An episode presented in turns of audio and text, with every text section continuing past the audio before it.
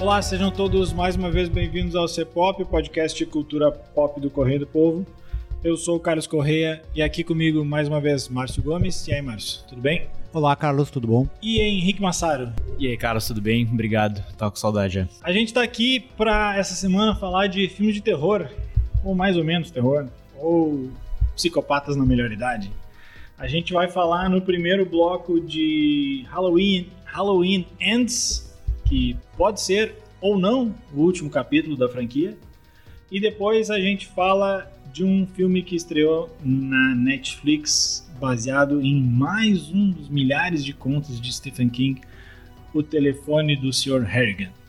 Então, vamos lá, Mari, por favor, suba a trilha e vamos embora.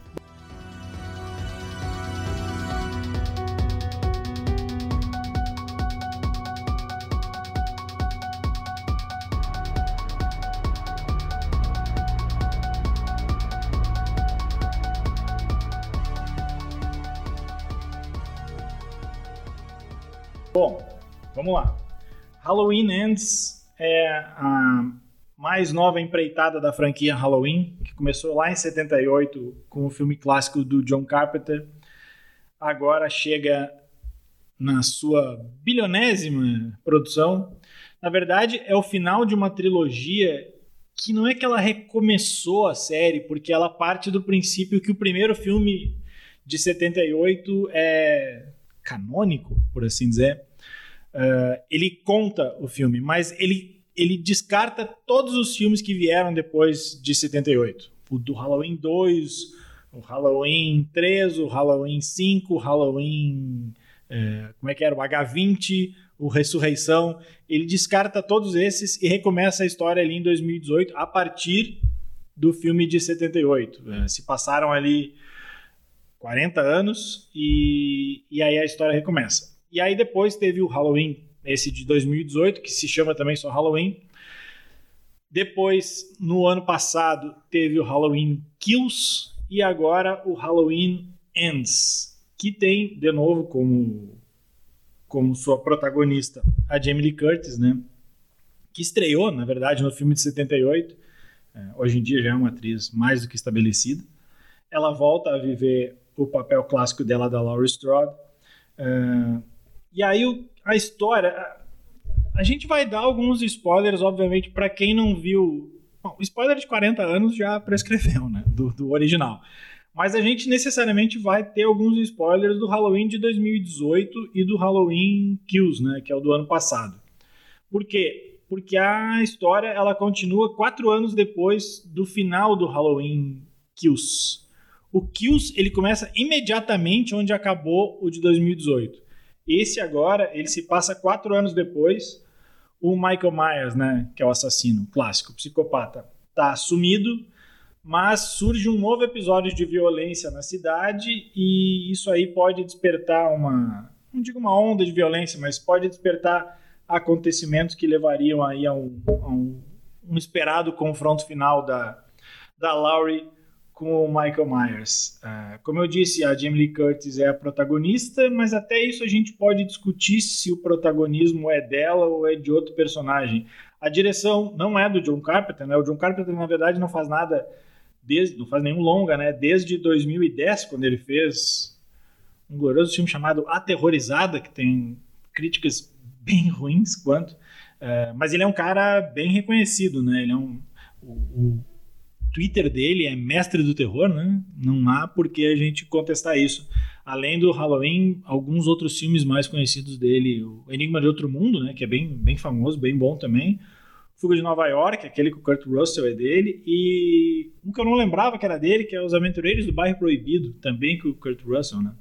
Muito vi na sessão da tarde. Mas enfim, a direção é do David Gordon Green, que dirigiu também os dois primeiros aí dessa trilogia, tanto o Halloween de 2018 quanto o Halloween Kills. O John Carpenter, assim como a Jamie Lee Curtis, está na produção executiva desse filme. Sem entrar nos spoilers, que necessariamente depois a gente vai falar, né? Dado o nome, se ele acaba ou não. Uh, mas sem entrar nos spoilers. Henrique, primeiro, o que, que tu achou aí dessa nova empreitada aí, desse pobre psicopata idoso? Bom, eu gostei bastante desse, desse último filme. Acho que fechou bem essa trilogia que eles fizeram para dar essa sequência ao filme de 78. Que eu acho, primeiro que eu acho que foi uma decisão acertada de ter eliminado aqueles filmes todos que vieram no meio, porque ninguém conseguiria acompanhar e tem filmes realmente muito ruins no meio disso tudo. Eu achei que a proposta de 2018 foi legal. O de 2021, né, que é o Halloween Kills, achei bem fraco, é o mais abaixo de todos eles. E agora esse, para mim, é o melhor dessa trilogia. E acho que dá uma. Uh, dá uma encerrada bem legal assim nessa história. Espero, inclusive, que tenha encerrado. Na parte de spoilers a gente vai, vai dizer porquê, uh, mas acho que dessa vez acabou. E, e acho assim também que eu acho que ele é o melhor, não só porque a produção evoluiu, o roteiro é melhor e tudo mais, mas muita referência ao filme original, uh, referências que não são gratuitas, elas funcionam muito bem para como elementos narrativos também, né? Não só pela nostalgia em si. Então, em linhas gerais, eu gostei bastante. Algumas das coisas que aconteceram, eu meio que eu fiz umas previsões comigo mesmo, assim, do que, eu achava que ia acontecer. Algumas eu acertei, outras eu acabei não, não acertando. Mas, no geral, gostei bastante. Acho que traz, também traz temas relevantes desses dias aí atuais, eh, né? mesmo sendo um filme slasher, que é para ser terror pelo terror, né? traz questões importantes.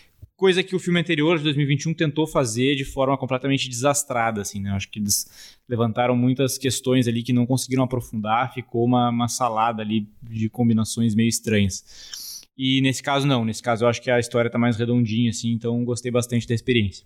Márcio Gomes. Eu fui para esse filme sem ter visto Kills, né? Eu me perdi nas contas aí e vi o filme de 2018, achei que esse era uma sequência direta do filme de 2018, daí descobri lá antes de entrar no cinema, o Henrique me contou que teve um outro filme em 2021 e que eu me perdi, me passei completamente. Mas não faz a menor diferença, assim, né? Não, não senti nenhuma falta, até porque eles fazem uma mini recapitulação ali depois da introdução do filme, ali tem uma um, um recap. Previously. É, um previously, em que a Lauren Strode meio que conta desde 78, passa pelo filme de 2018, daí dá uma Acho que é uns dois minutos, não chega a ser dois minutos, eu acho. Então, quem não assistiu os filmes, uh, uh, mesmo de 2018, não vai, não vai sentir falta, assim.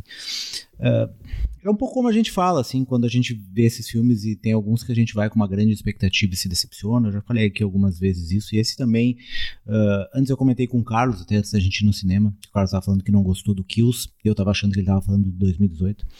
Uh, eu tinha achado tinha achado interessante os de 2018, de todos os outros da franquia, fora o de 78, que eu acho muito bom. Mas todos os outros da franquia são muito ruins. Né? Tem o 3, que é terrível, assim, que é um que os caras botam uma máscara, saem umas cobras de dentro da máscara, assim, que é uma coisa medonha. Mas uh, esse de 2018 não é tão ruim, assim, ele é, tem aquela questão da, da do serial killer que fica uh, atormentando a, a Jamie Lee Curtis, ela se sente meio obcecada por ele, né? Monta umas armadilhas e tal. Então tem essa coisa do passado que fica rondando ela que marcou toda a vida dela e tal. Uh, então tem esse lado né, do, do 2018 que eu não acho tão ruim assim. Não é um grande filme, mas também não é um filme completamente descartável. Uh, e esse eu fui com uma expectativa que fosse ser um filme meio complicado assim. E me surpreendeu, assim, não é, não é uma matança desenfreada, né? São poucas mortes e elas todas elas, uh, embora sejam um filme slasher, obviamente, mas todas elas estão dentro do contexto da história. O cara não, não sai matando gente uh, sem um sentido, né, como são na maioria desses filmes. Uh, tem, todas elas estão dentro de um, de um, dentro do roteiro, no caso, elas fazem sentido. mesmo os personagens novos que estão ali, que são introduzidos na trama, eles também fazem fazem um link com a história original e, com, e tentam avançar a história, então isso eu acho que uh, uh, com, a história consegue fazer essa conexão com o passado e tentar mostrar alguma coisa nova, assim, tentar dar alguma coisa diferente, dar uma nova roupagem para o filme, uma nova releitura e tal. Mas eu acho que o filme ainda tem alguns problemas, assim, que são alguns problemas desses filmes de serial killer que a gente pode falar mais adiante quando a gente for entrar na parte dos spoilers, assim. Eu acho que dá para fazer algumas conexões com a série do, a série do Dahmer também, né, que é uma série de ficção, mas é baseada em história real. E daí a gente pode entrar também na discussão de como se representar os serial killers e como eles são representados tanto na ficção como no documentário, como essas coisas se misturam e elas não se misturam por acaso e elas trazem essa atração também, é, não por acaso, e esse filme acho que representa um pouco isso também, assim. É, mais do que outros filmes uh, do Jason e, e do Fred Krueger, etc. Mas enfim, eu acho que o foi mais foi um pouco mais do que eu esperava, assim. Embora tenha alguns probleminhas ali que a gente pode apontar, uh, eu acho que o filme entregou uh, uma história menos tensa, eu não fiquei com medo em nenhum momento, não levei nenhum susto, né? Se as pessoas vão pro cinema esperando sustos, esperando né, aqueles jump scare, não tem. Momentos de tensão também não tem, porque tu já viu a Lauren Strode lutar com o Michael Myers umas 480 vezes, né? Então, tipo, é mais uma luta do, entre os dois. Né? Em nenhum momento tu te sente ameaçado que algum personagem principal vá ter algum destino diferente, né? Uh, e todas as mortes tu mais ou menos imagina que elas vão ocorrer, porque né, são personagens secundários que morrem. Uh, tu já vê mais ou menos as coisas acontecendo e tal, então essas coisas previsíveis elas estão ali como todo bom filme de slasher. Mas a história em si, eu acho que ela levanta algumas questões interessantes, assim, sobre a questão da obsessão, de como o passado nos assombra, né? E como a gente vive em função dele, fica difícil de desapegar essas questões, né? No caso é a questão do, do serial killer e no caso dos traumas, né? Do caso do um dos personagens ali, que é o personagem uh, do, do novo babysitter ali, babysitter masculino. E também a questão da origem do mal ali, que se trata bastante, que também foi uma coisa que trata no, no Dahmer, e que esses filmes personificam o mal como uma coisa única, né? É, não é uma coisa. É, e para mim esse é o grande problema dessas histórias todas, ali, como o mal como uma coisa isolada, como aquele monstro, ou, como eles falam, bicho-papão ali, né? Uh, e o mal é muito mais difuso do que isso, é uma coisa muito mais difícil de tu identificar, e nesses filmes elas são muito claras ali, né? Tu consegue. Só tem que definir a origem, né? Ela, ela é uma origem que é inerente, né? As pessoas nascem com aquilo ali, ou é o meio que define na forma como elas são criadas e tal. Né? E essa discussão que o filme meio que traz, assim, como é que o mal se origina no Mike Myers, no cara do. No cara no, no babá ali, que acaba meio que assumindo essa postura depois, né? Então tem umas questões que a gente pode discutir, assim. Né? Então o filme levanta essas pelotas, assim, para para discussão de mesa de bar, de mesa de podcast. Mas enfim, uh, no geral, acho que, que uma nota 6,5, 7, por aí. A gente pode chegar nisso. Confesso que eu não tinha. Eu dei uma maratonada aí nos últimos dias de Halloween. Eu nunca tinha visto nem o original. E então o meu parâmetro tá muito vivo ainda. vivo em filme de slash, né? Engraçado. Uh, ele é muito bom. O original de 78 é muito bom. As pessoas geralmente associam filmes de terror a, a um cinema menor, né? É, porque realmente tem muita porcaria, mas tem muito filme de terror que é muito bom mesmo, assim. O Halloween de 78 é um desses. Ele não é o precursor desse subgênero do slasher, porque o Massacre da Serra Elétrica já tinha sido feito ali, né, em 74. Mas ele é, ele é um dos pioneiros nesse, nesse subgênero que, né, tem o Jason, uh, mais recentemente o Pânico, né, teve aí seu quinto filme da franquia. Uh, eu acho que, ao contrário, esse primeiro, o de 78, ele é tenso. E ele é tenso numa época em que eles não conseguiam ter bons efeitos sonoros ainda. A hora que a Jamie Lee Curtis vai matar o.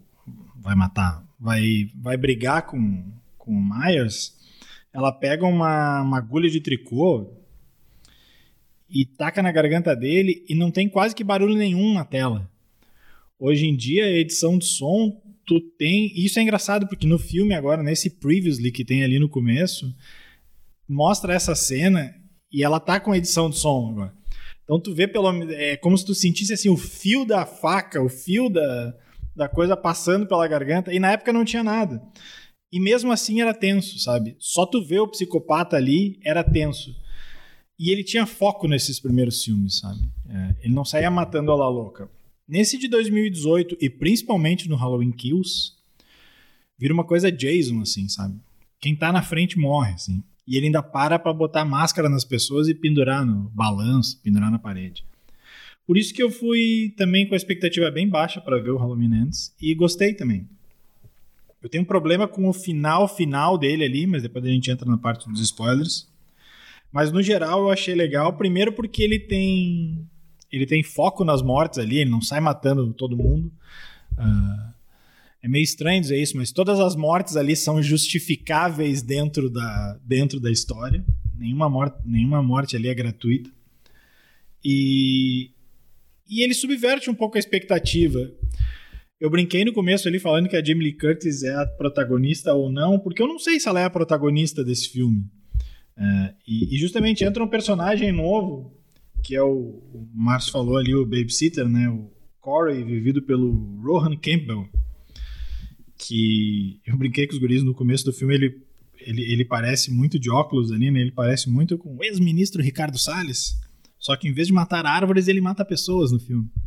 Uh, e, e, e tem essa coisa que chega um momento. Não sei se a gente já tá entrando em spoiler, acho que ainda não, né? Uh, que fica uma dúvida assim: tu vê que aquele guri é perturbado e, e tu vê que vai dar merda, assim. Só que fica uma expectativa assim: ele vai ser um novo Michael Myers ou não?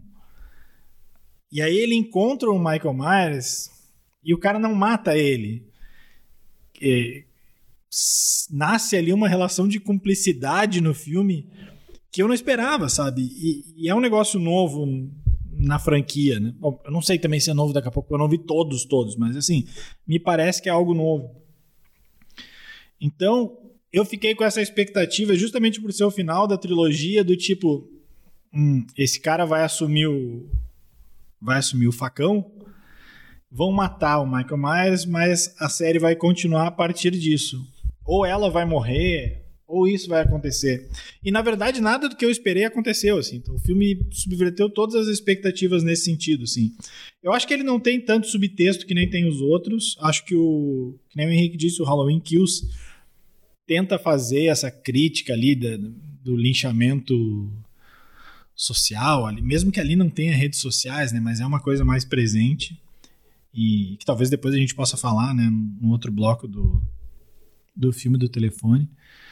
Uh, só que ele, ele, ele mira num lado e acerta no outro, ou, ou acerta em nenhum, né, no Halloween Kills.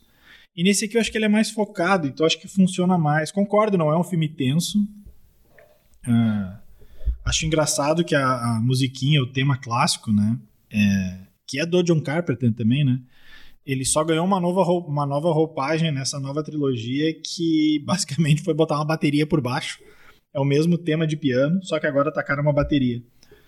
Eu acho, eu gostei, mas eu acho que ele pode ser um pouco divisivo justamente por trazer essa uma nova, não é uma nova leitura, mas um novo caminho aí para a série de de de Nascimento do Mal aí, que nem o Márcio falou assim. O, o, o, eu tava pescando aqui no Metacritic em termos de em termos de nota. Obviamente, o, o melhor colocado é o filme de 78, né? Ele tem média 87 no Metascore. E logo depois vem esse de 2018, que tem nota 67, que já não é muito alta. Né? O pior de todos é o Ressurreição de 2012, que tem nota 19 de 100. Uh, o Kills tem 42 e está em sétimo lugar. O, só que esse de 2018, ele foi a maior bilheteria de todos eles. Ele custou 10 milhões e rendeu 255. E eu acho que esse de agora pode fazer mais. Eu acho que ele tem potencial para fazer mais. Eu acho que o boca a boca dele tende a a ser pelo menos é, vamos usar uma palavra que o Henrique usou depois numa de uma cabine, não sabia o que dizer no final. Ele é instigante. Eu acho que ele tem um boca a boca que pode ser, pode ser instigante. É... Em tese, aí, aí assim, a partir daqui vamos dar spoilers, tá? É... Estejam avisados. O nome entrega um pouco o que promete. Mas, em se tratando de filme de terror, a gente nunca sabe se pode confiar. A Jamie Lee Curtis deu entrevistas dizendo que esse é o último filme. É, que ela participa, pelo menos. Só que ela já disse isso depois do 2, ela já disse isso depois do, do, do, do Ressurreição. Então, vá saber. Tem essa questão do, do, do psicopata nunca morrer, né? Ah. Mas, cara, eles passam ele no moedor nesse filme. Eu acho que agora acabou, né? Não, eu acho que sim e espero que sim para que a coisa faça sentido. É, eu acho que assim, é, é, esse, ele, esse filme ele foi mais de. Vocês falaram aí de não, ele não criou tanta tensão, não é, nem é tão assustador assim. Ele é mais de levantar questões para serem discutidas e também de solucionar, finalmente, essa história toda. Porque. E aí eu, eu tava indo com a expectativa de que não terminaria, talvez. Esse foi o ponto que eu me enganei. Uh, o que não quer dizer, eu acho que terminou, tá? O que não quer dizer que não possa ter novos filmes com daqui a pouco um novo assassino e tal. Mas eu acho que nesse caso terminou. É, mas mesmo assim, mesmo a gente dizendo que todos os, os, filmes que vieram depois do primeiro são descartáveis até o de 2018, inevitavelmente todo mundo tem na cabeça que mais de 10 filmes do Halloween já foram feitos. Então a gente vai assistir sempre achando, ah, ele não vai morrer, não vai morrer.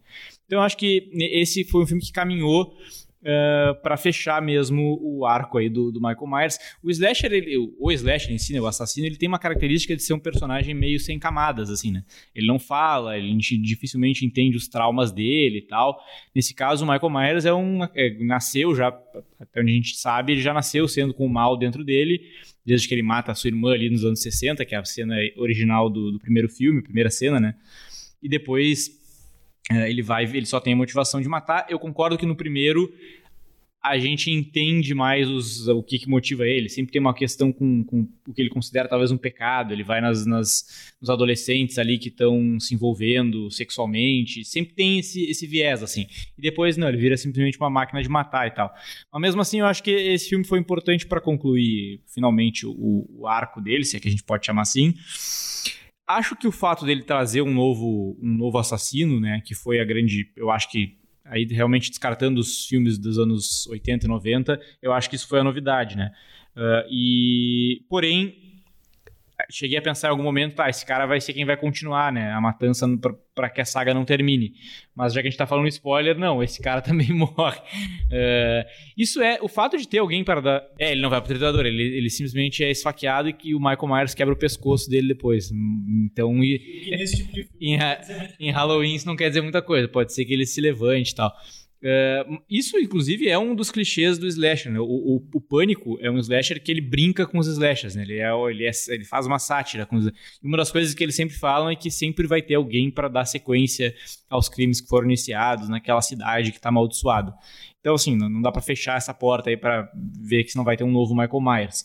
Mas essa história em si, eu acho que ela terminou e eu acho que eles fizeram de uma maneira interessante. Levantar essa questão do, do mal na cidade, e eu acho que é, aí eu acho que essa questão desse guri, desse novo personagem, entra bem, porque de forma semelhante, assim, mal comparando com a Laurie, ele é um cara que é amaldiçoado a vida inteira porque aconteceu um acidente com ele, ele estava tomando conta de uma criança no início do isso é a cena inicial do filme.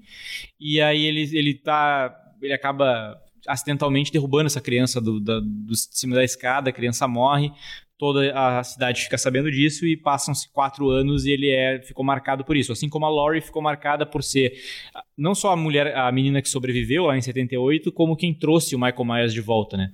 Porque ela, segundo o que eles falam ali, ela ficou tão obcecada por ele para acabar com ele de vez que ela acabou atraindo o mal de novo para aquela comunidade. Então tem essa essa marca nela também. É, e os dois têm isso em comum, assim como a neta dela, né, que tem o fato de ter sobrevivido, a, a, sua mãe, filha da Laurie, morreu no filme anterior. Então isso é uma coisa que acaba aproximando eles e deixa espaço para que se desenvolva isso, né, da, da cidade em si, da, da, ira daquela comunidade de querer não só fazer justiça com as próprias mãos, como se mostrou no filme anterior, como né, de, de colocar um, uma, uma pecha ali em alguém, deixar aquela pessoa marcada para sempre, e isso é o que vai fazer nascer o mal de vez nesse guri novo aí, no, no Corey, né? Corey, né? Uh, no Corey, diferentemente do Michael Myers, que é um cara que já nasceu com mal nele, o, o Corey vai desenvolvendo esse mal e aí ele, ele cria essa relação, como tu falou, de cumplicidade com o Michael Myers, que é uma coisa que, que ela é meio estranha, né? Porque o Michael Myers olha para ele e identifica isso, que não tem muita explicação e também não tem como a gente conjeturar aqui do, de como isso aconteceu. Mas aí eu acho isso eu acho legal até aí a partir do momento que isso acontece a, a Laurie identifica nos olhos dele esse mesmo mal e tal. Enfim, dentro da viagem do que é Halloween, eu acho que isso funciona. E, enfim, eu acho que acho que isso concluiu bem. O Carlos falou que o final em si Uh, a gente pode entrar já. Não, a última cena ela é meio. talvez meio too much. Que é quando eles. Tá, o Márcio quer falar, depois eu volto para esse ponto aí. Uh, antes de entrar na parte essa aí, pré-final uh, do filme, né? Que antecede o final do filme. Uh, eu queria só ficar um pouquinho mais nessa questão do treinamento do Michael Myers, a escola Michael Myers Serial Killers, que é uma coisa meio Cobra Kai, assim, ensinando o, o, o, o Corey a, a ser um serial killer, assim. E, e, ela tem alguns momentos que eu, eu, acho que poderia ter sido melhor aproveitado, esticado um pouquinho mais, assim. É. Talvez o filme não se preste um pouco para essa coisa mais de humor, mas acho que tem momentos em que ele se atrapalha quando ele faz essas ações, assim. Nos seus primeiros crimes, assim, que poderia uh, ter explorado um lado de humor mais esse humor mais violento, assim, né? A parte que ele vai. É, tem numa das cenas que ele vai tentar matar uma das. Ele, ele mata um, que eu acho que é o psiquiatra dele, eu acho. Se não me engano, é o. É o, o, o que o Guri mata é o médico que costura a mão dele. Né? Isso, o médico que costura a mão dele e daí vai matar a namorada. E daí tem uma hora que ele bota a mão na porta e a mulher fecha a mão na porta dele, ele não consegue matar. Daí tem que o Michael Myers ir lá, ah, tá, peraí, que eu faço isso já que tu não consegue. Então, tipo, tem essas, é, essa coisa meio, meio cômica, assim, de, de ele tentar fazer a coisa e não conseguir. O Michael Myers tem que ser um, meio que o um mentor, assim. Então, eu acho que essa parte podia ter sido, essa parte podia ter sido um pouco melhor explorada, assim, teria dado uma quebrada mais no filme, assim. Mas. Uh, a parte que eu não gostei da história, um pouco como comentei na minha parte inicial, assim, é, é quando entra na vibe meio uh, uh, estilizada da questão do serial killer, assim. Porque toda vez que o Corey mata alguém, assim, depois ele vai e encontra a, a neta da, da Lauren e daí eles têm uma relação, normalmente, uh, não sei se eles chegam a, a vias de fato, assim, se chegam aí pra cama ou não, mas depois ele sai andando de moto pela cidade, com cabelos ao vento. Tem aquela coisa assim: eu matei alguém e agora me sinto, né? Tem aquela coisa meio. Uh, empoderada, assim, de. Uh, aquela, aquela depois daquela coisa, daquela adrenalina de tu matar alguém, né? É uma coisa meio assassinos por natureza do Oliver Stone, assim. E é essa coisa meio estilizada do crime e do, da questão do serial killer que eu acho meio complicada. E isso o filme se perde em alguns momentos, assim. Então, acho que essa parte é... é e eu acho que meio que destoa um pouco da história, né? Nesse ponto, eu até eu concordo que destoa da história, inclusive acaba tirando tempo de tela da própria Laurie e do próprio Michael Myers, né? Essa história toda aqui é meio, meio paralela, assim. Mas eu, eu achei que, que foi bem, bem construída, acho que funcionou bem. Porque ele. A gente vai vendo até metade do filme, mais ou menos, que esse guri, o Corey, ele, ele era marcado por isso, mas ele era um cara do bem, assim, né? E aí eu achei que um pouco a maneira de. Isso que tu falou depois que ele mata e ele vai se libertando cada vez mais, foi meio que assim uma transformação dele de tipo assim, vai, quiseram me botar isso de me dizer que eu sou um assassino todos esses anos, então beleza, então agora é isso aí mesmo. Então agora eu vou me vingar dessa gente toda. Claro, é meio, meio forçado e tal, mas eu acho que dentro desse contexto faz, faz um certo sentido, assim. É, meu problema é a forma como tu representa isso, sabe? Quando tu representa isso como uma forma de rebeldia, sabe? E, e mostrar como se fosse, sei lá, tipo o Jim Morrison do Oliver Stone caminhando em cima do prédio, tentando se, se jogar, sabe? Como se ele tivesse... É, é, uh, chapado na, na própria. Glorificando. É, exatamente, meio que glorificando todo aquele ato de, de contravenção, que é muito mais do que uma contravenção, muito mais do que uma bebedeira, coisa, tá, tá matando e mutilando. Não, eu acho, eu acho até que tem um pouco isso, mas eu, ao mesmo tempo eu acho que isso é um pouco corrigido pelo fato de que a gente vai vendo que ele tá enlouquecendo, assim. Ele meio que começa a falar, não falar coisa com coisa, tu vai vendo que ele saiu fora do. Coringa mal feito. Assim. Minha dúvida é primeiro filme é de 78 e a cronologia se passa, né, nesses 40 anos, mais de 40 anos. Não tem um prefeito para proibir a festa de Halloween, né? Não, e não é nem isso. As pessoas ainda ouvem rádio e não podcasts ou youtubers, né? No, no... no 18. No 18, né? Quem, quem começa tudo é um podcast de crime, né? De true, de true crime. O filme também não esclarece outra coisa que é levantada no 18, né? Que é. Porque ele é preso com seis anos, né? Depois ele é solto e tal. E acontece tudo que aconteceu lá no, no filme original. É, só que mesmo no original, para quem não viu, ele, ele, ele mata a irmã lá com seis anos de idade e, e vai preso, vai para uma os de jovens e tal, né? Até que ele o, carro lá, o ônibus que ia levar ele para transferir bate e ele pega um carro e foge. E surge a questão: onde é que o Michael Myers aprendeu a dirigir se ele entrou na cadeia com seis anos de idade? E isso já é algo icônico no, no filme. Não, não, não esclarece. Não, o que eu acho, o meu problema com o filme é depois da morte dele. E não é com a questão do, de colocar ele no triturador. É, é com a, a vibe justiceiros, assim, sabe? Isso, isso me incomodou um pouco. Até porque o Halloween Kills é meio que todo em cima disso, assim, é a comunidade que se junta para acabar com o psicopata, só que eles querem achar aquele psicopata o mais rápido possível, mesmo que não, não ache o cara certo. Então eles, eles acabam levando a morte de outra pessoa e no final do filme tem uma reflexão do tipo, olha, em que lugar chegamos? Estamos perdendo nossa nosso senso de civilidade. É, nós levamos uma pessoa a morrer e tal. E aí agora acabou tudo de novo. Porque assim, não, Michael Myers morreu, mas a cidade precisa saber que ele morreu. Aí amarram ele em cima de um carro e toda a cidade sai em procissão na noite de Halloween, ou seja, tem um monte de criança na rua. Eles, eles saem em procissão, toda a cidade sai com um carro com a porra de um cadáver no teto do, do carro. Sabe? Tu quer mais coisa justiceira que isso, sabe? Não sei se é a melhor mensagem em em 2022, apesar de que, né, em termos de mensagem, a gente tem visto muita coisa. A forma como ele termina, né, é a Lauren, a Lauren, no caso a Jamie Lee Curtis, dizendo que agora que o Michael Myers se foi, né, e que eles passam ele no tal do, do triturador, tu não vai ter uh, lápide, tu não vai ter uh, um um túmulo, tu não vai ter nada e finalmente todo mundo vai poder esquecer e seguir adiante. Uh, se a gente for lembrar no, no, no documentário do Dahmer, é um pouco isso, né? Os caras botam um prédio abaixo, não se tem homenagem às vítimas, não se tem nada, e isso.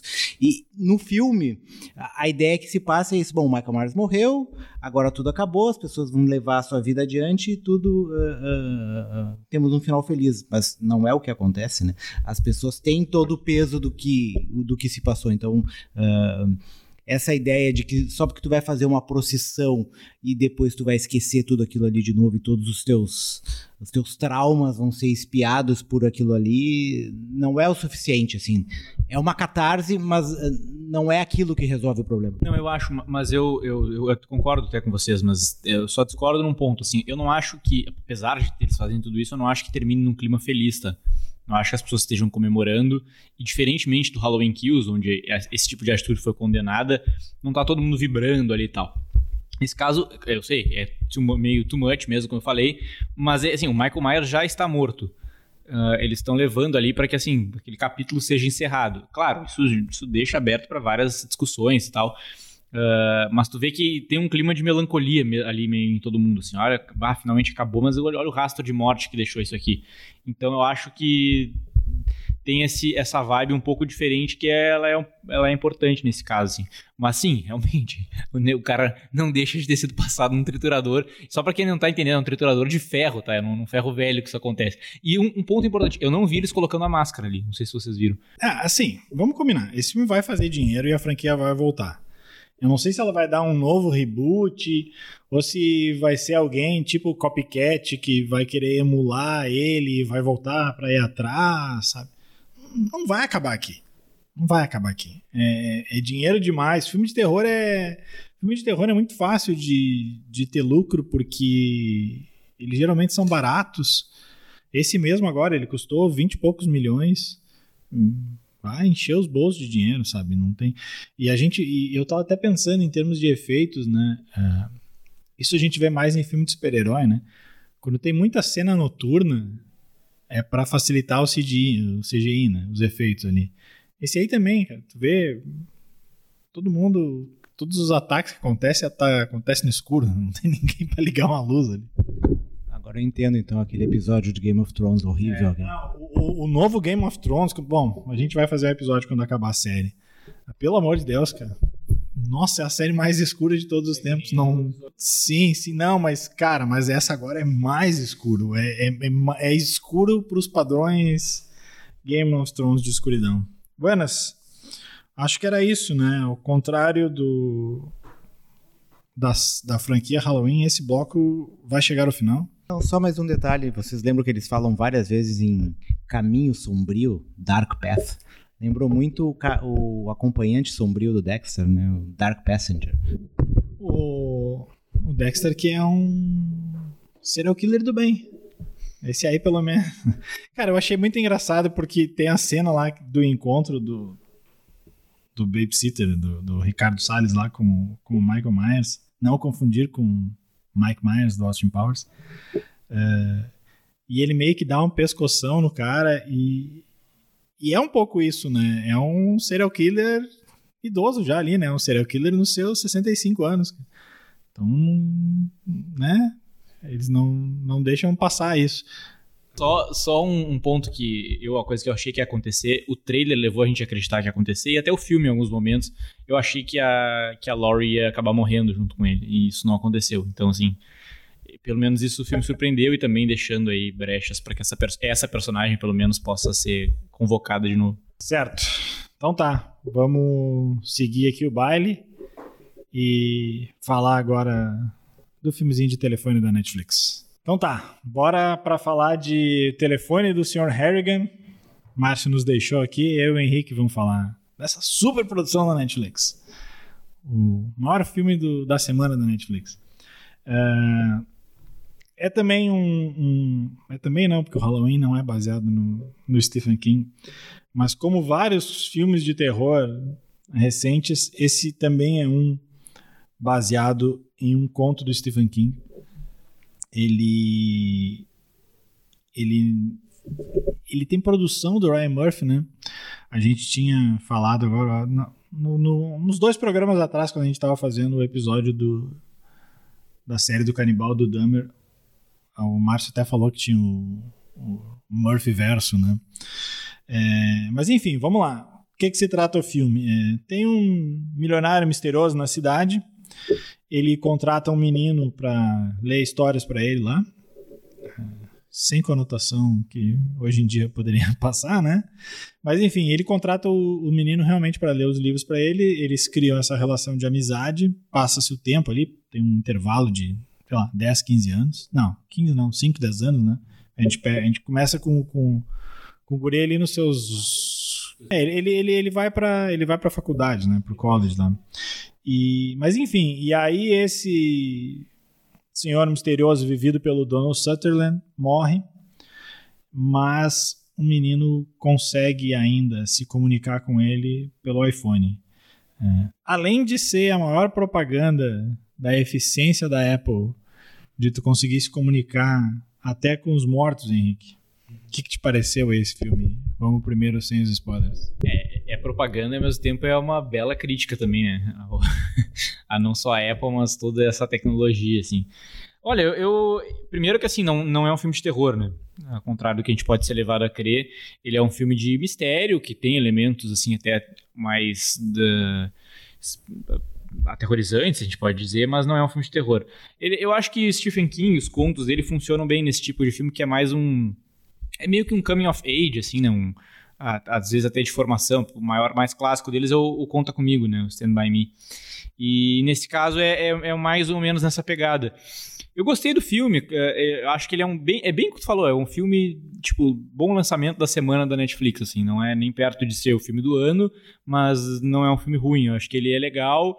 É, ele ele suscita ali várias uh, questões. A gente falou dessa questão da tecnologia, a, a, questão da vingança, tem outros temas importantes, a própria relação de amizade que ele constrói com esse cara, uh, questão do, do, poder como um todo. Vários pontos são legais de serem analisados nesse filme. Só que é um filme de uma hora e 45, né? Não é, não é um filme. É, papo, um filme grande, não, não vai solucionar todos os mistérios. Dá um pouco a sensação de que, assim, se fosse uma série de oito episódios, daria para explorar mais coisas, assim. É, entrar mais, dar, mergulhar mais nos mistérios e tal. Mas para um filme, assim, para ver num num, domingão de noite, eu acho que ele é uma boa pedida. Uh, acho que ele cumpre o seu papel, faz o, o feijão com arroz muito bem feito e, e funciona legal. Uh, claro, essa questão de poder explorar melhor as coisas ficou para mim um pouquinho. Putz, queria ter, tem, tem questões que são levantadas aqui que eu queria ver sendo desenvolvidas melhor, mas em linhas gerais Eu acho que é um filme, um filme interessante. E essa questão de, de, retratar essa idade específica da vida, eu acho que os contos de Stephen King que são adaptados para o cinema, né, no caso agora para o streaming, eu acho que em geral funciona bem. Nesse caso é assim também. o filme tem toda uma questão com a importância da literatura, até, né, dessas histórias que ele lê para esse, esse bilionário. Ele está lendo vários clássicos ali, lê Joseph Conrad, lê Charles Dickens. Então isso é legal. E a maneira como usam também isso na história depois para desenvolver algumas coisas, acho que foi, que foi bem feito. Que é bem isso, assim. É, é um filme que se fosse ali nos anos 80 e 90, ele passaria várias vezes de tarde, se não fosse o streaming, né? E, e depois de um tempo ele viraria não cult, mas, né? Viraria aquele filme que tu, uma galera viu e ele, como tu disse, né? Ele é rapidinho de ver, então é bem de boas. Ele é um filme que tem um mistério e eu acho interessante que ele não se preocupa em revelar esse mistério, né? Porque aí já entrando aqui no spoiler, não tem muito spoiler do filme, mas enfim. Uh, ah, como é que ele se comunica com, com o senhor morto lá? Não sei, eles não explicam, ele simplesmente se comunica. Ele liga lá, o telefone atende e ele reclama lá, ah, fulano me fez mal, sabe? Ele é agredido no colégio lá, tem o cara lá que faz bullying com ele e bate nele. Aí ele liga pro cara e reclama, ó, oh, fulaninho me bateu. Aí no outro dia fulaninho aparece morto. Ah, como é que aconteceu? Não sabe. Aí ele tem uma relação que eu até achei. Mas eu pensei, não, o guri é muito novo, né? Uh, com a professora. Porque eles se dão uma encarada uma hora que eu pensei, não, cara, será que eu tô com a mente poluída? E... Mas é uma encarada que a professora dá nele, né? E diga de passagem, ela é minha nova paixão platônica. É... Kirby Howell Baptiste. E eu sabia que eu já tinha visto ela. Ela é a, ela é a morte do Sandman. No Sandman ela é a morte e ela também já tinha aparecido no Barry, aquele, aquela série da, da HBO que é bem aclamada. E ela também aparece no glorioso Cruella. Ela é a amiga da, da Cruella. Ela é a Anitta. Ela é linda, nossa. Mas enfim, e também essa professora daqui a pouco ela morre no filme é, porque um carro bate nela. E aí ele fica putaço e diz: Olha, o fulano estava dirigindo bêbado e matou minha professora. Aí no outro dia o fulano morre porque engoliu, engoliu sabonete, cara. Então assim, aí ele começa a se sentir culpado a partir daquilo ali. Aí ele liga pro cara e diz assim: Não quero mais. E aí acabou o filme. Então, é basicamente, a história é simples nesse sentido, assim. Acho que tem uma crítica ali. Uh, tem uma hora que é meio que um. quase um monólogo, né, do Donald Sutherland.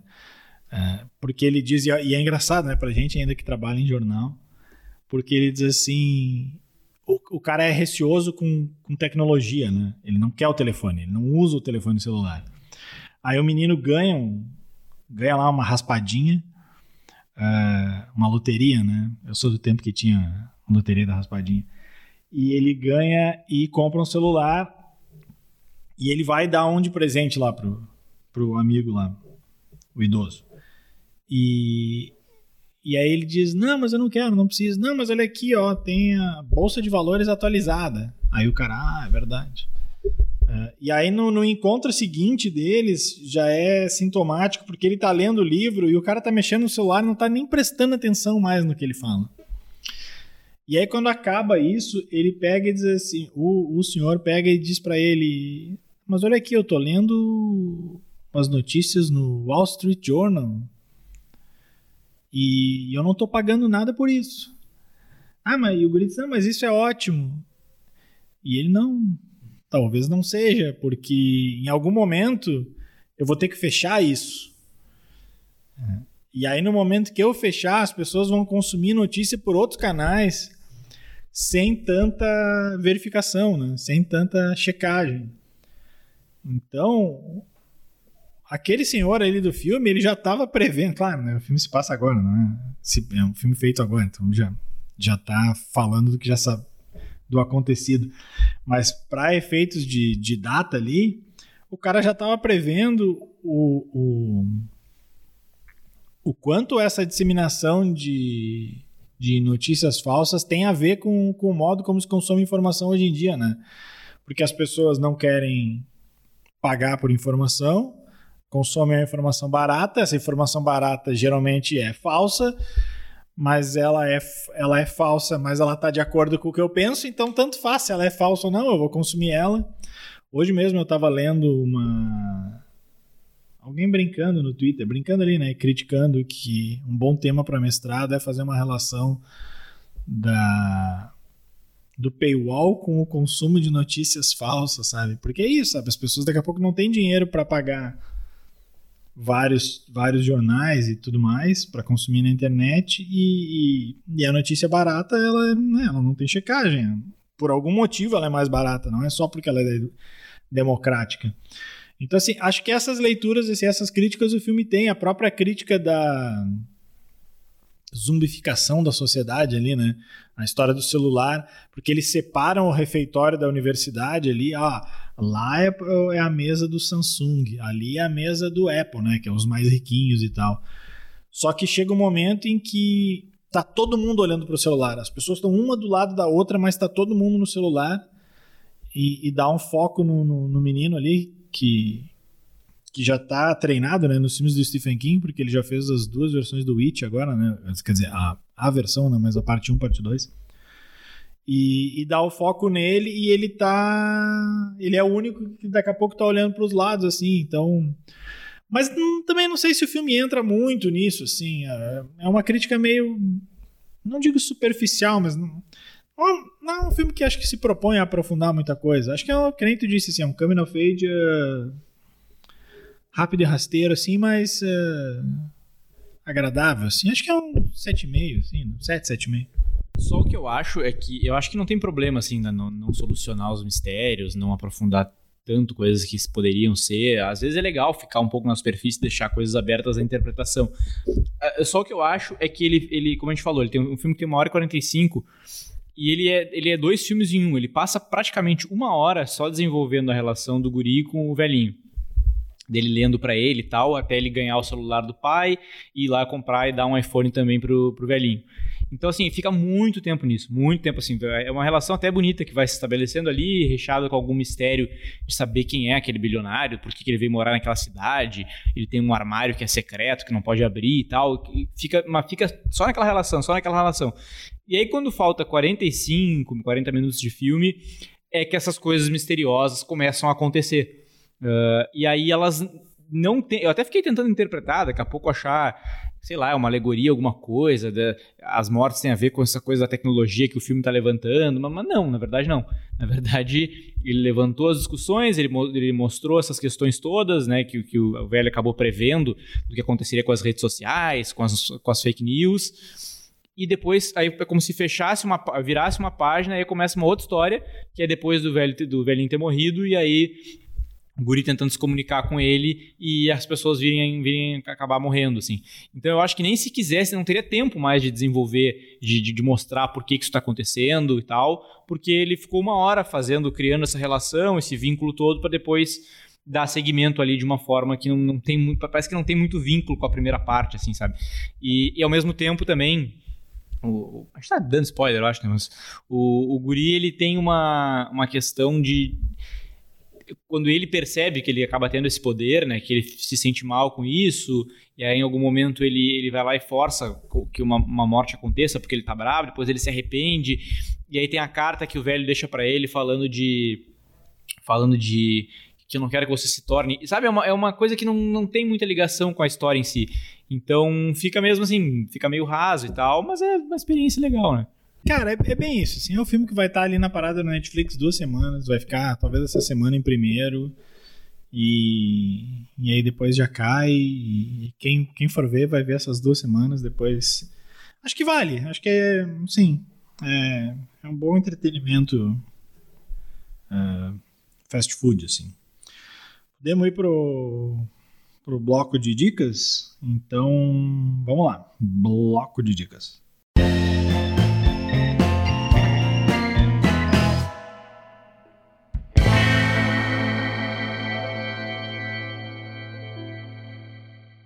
Quer começar? Começo eu, Henrique, nas dicas.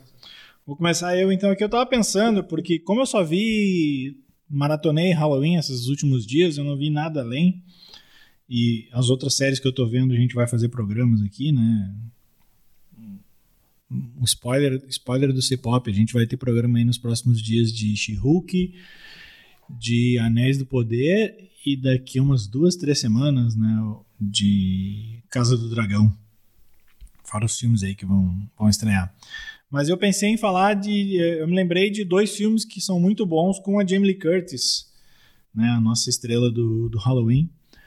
Um deles, é, infelizmente, eu achei que tivesse disponível, mas pelo que eu vi aqui não tá. Eu, eu, eu sempre me baseio no site chamado Just Watch, que é para ver onde, onde o filme está no streaming. Eu achava que eu tinha visto a capinha, não sei se na HBO ou no Star Plus, mas aqui diz que não. Então, talvez tenho que recorrer a, a, a algumas baías aí para conseguir o filme. Mas enfim, é, True Lies, um dos melhores filmes do James Cameron, com Arnold Schwarzenegger e a, a Jamie Lee Curtis. Ele é um agente secreto casado com, com a Jamie Lee Curtis e ela não faz ideia de que ele é um agente secreto.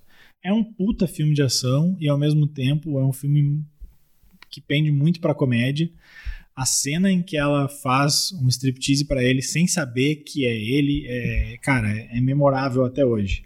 É, então, não sei onde é que está disponível, se é que está disponível. Um outro filme é um filme um pouco mais antigo, é um filme de 88. Esse ele tá para tá para aluguel na, na nesses é, é VOD, que é um peixe chamado Wanda. É um filme do, do é dirigido pelo. Não é, não é dirigido. Quer dizer, o John Cleese, que é um dos caras lá do Monty Python, ele tá na direção, mas ele não é acreditado, né? Oficialmente a direção é de Charles Crichton. Mas é, é uma comédia lá de 88 que tem a Jamie Lee Curtis, o John Cleese, tem o Kevin Kline, o Michael Pelling, ou seja, é, é uma galera do, do Monty Python. É, o filme se passa em Londres, é, um bando de de malandrinho tenta armar um assalto lá para cima de uma veinha. E, e é isso, é, um, é, um, é, uma comédia e só que ela não é uma comédia pastelão. Ela, cara, eu lembro de ter visto há muito tempo assim, obviamente, mas uh, ele, ele, é um pouco mais refinado, assim. Ele, ele tem umas cenas bem divertidas, assim. Uh, então esse aí tá para aluguel. É, um peixe chamado Wanda. Henrique. Pois é, eu, tô, eu também estou assistindo nesse momento só a única série que eu estou acompanhando, na verdade duas, é A Casa do Dragão, estou vendo, espero ter a honra de ser convidado para o programa em que falaremos sobre ela. Estou vendo também a terceira temporada de Atlanta, é, que está disponível por, em certas baías, como o Carlos falou. É, e deixo aqui a recomendação bem leve, aproveitando que falamos de Halloween, estreou, a gente até foi chamado para cabine, eu não consegui ir, mas já está disponível no Disney Plus, se não me engano. Abracadabra 2, que é um clássico filme infantil de 1993. E aí nessa onda de nostalgia agora fizeram 29 anos depois a segunda edição do filme, que obviamente não chega nem perto do primeiro, mas é, é bem legal, assim, dá um, aquele quentinho no coração para quem cresceu nos anos 90. Então tá, né? Era isso. A gente volta na semana que vem, ou talvez nessa semana, num episódio especial para dar conta de tudo que está saindo por aí. Mas assim como Halloween, vai ficar um mistério no ar quando é que a gente volta, certo? Lembrando, a edição desse programa é da Mariana Neck. Então, até qualquer momento. Um abraço e tchau.